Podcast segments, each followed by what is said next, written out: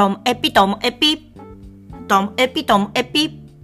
面白から真面目までサクッと聞ける独り言ラジオともえぴ。こんにちは。皆さんお元気でしょうか？まあ、今日はですね、久々にランキングいきます。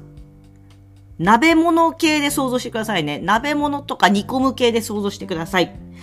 豚肉に合う野菜ランキングイェイはい、始めたいと思います。なんか、あの、豚肉の、こう、しゃぶしゃぶ用とか、まあ、薄切りのやつを、こう、もちろんこう、しゃぶしゃぶしたり、あとはちょっと一緒に野菜と煮たりとかするときに合う、こう、メインの野菜ですね。まあ、それが何なのかって話なんですけど、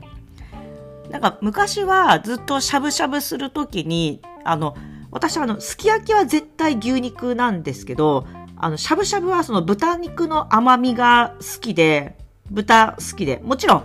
牛肉も好きですけどね。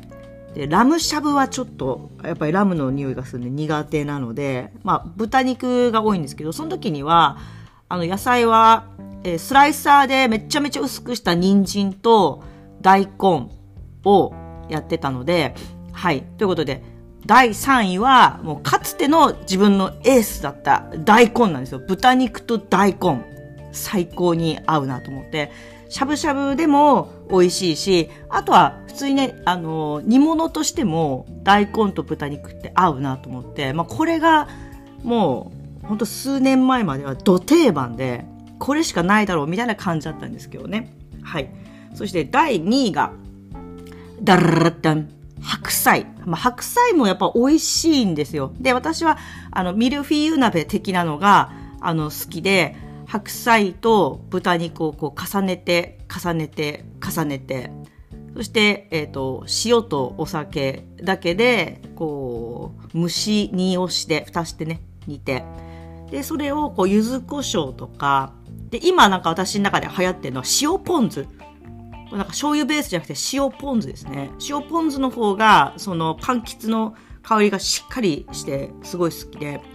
塩ポン酢とか柚子胡椒でいただくっていうのが、すごく美味しくて、豚肉と白菜もいいんですよね。でもそのね、大根と白菜を押しのけて、私の今、1位はですね、ダルダン、キャベツ。いやーもうね、キャベツ最高ですね。で、あの、キャベツって、もちろん、キャベツの生のね、千切りもすごい好きなんですけど、そもそもキャベツって、茹でた時美味しいなっていう、そのキャベツの実力については感じてたんですよ。あの、パスタの時に、パスタを茹でている鍋に、まあ残り、まあ1分半、2分とかになった時に、キャベツも入れて、で、一緒にこう、茹で上げて、で、こうなんかね、その日のソースに絡めるみたいな、もうパスタに茹でたキャベツ入ってたらそれだけで美味しくなるみたいな、その茹でキャベツの実力はもうほんと数年前から知ってたんですけどね。でもそれが、もう豚肉と合わさった時の何なんでしょうね。あの、甘みと旨みと っていうのが、あの、その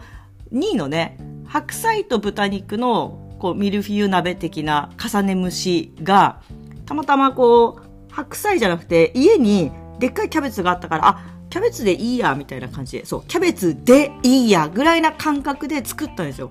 そしたら、いや、これキャベツの方がむしろ美味しい。え白菜が物足りなく感じるぐらい、えキャベツが美味しいみたいになったんです、ある時。それで、なんかこの間、最近なんかよく、あの、鍋のつゆで、あの、しゃぶしゃぶの漬けだれがいらない、その、しゃぶしゃぶする方の鍋つゆにもうすでにしっかり味がついてるっていうタイプの、あの、鍋つゆ売ってるんですけどね。で、初めて買ったんです、それを。で、それでおすすめの組み合わせみたいな感じで、えっと、豚肉とキャベツと、あとなんか、キノコとか書いてあって、まあ、それで、あ、ここでもキャベツおすすめされてるからやろうと思って、そこには、ほんと千切りしたキャベツと、まあ、私はその時水菜も入れたのかな。で、豚肉と、で、しゃぶしゃぶした豚肉に、そのちょっとね、火が通った水菜とキャベツを巻いて食べたんですけど、まあ、美味しい。まあ、美味しい。びっくりですよ。っていうことで、なんかこう、大根とか白菜とかで満足してた自分、もうね、このキャベツを知ったら、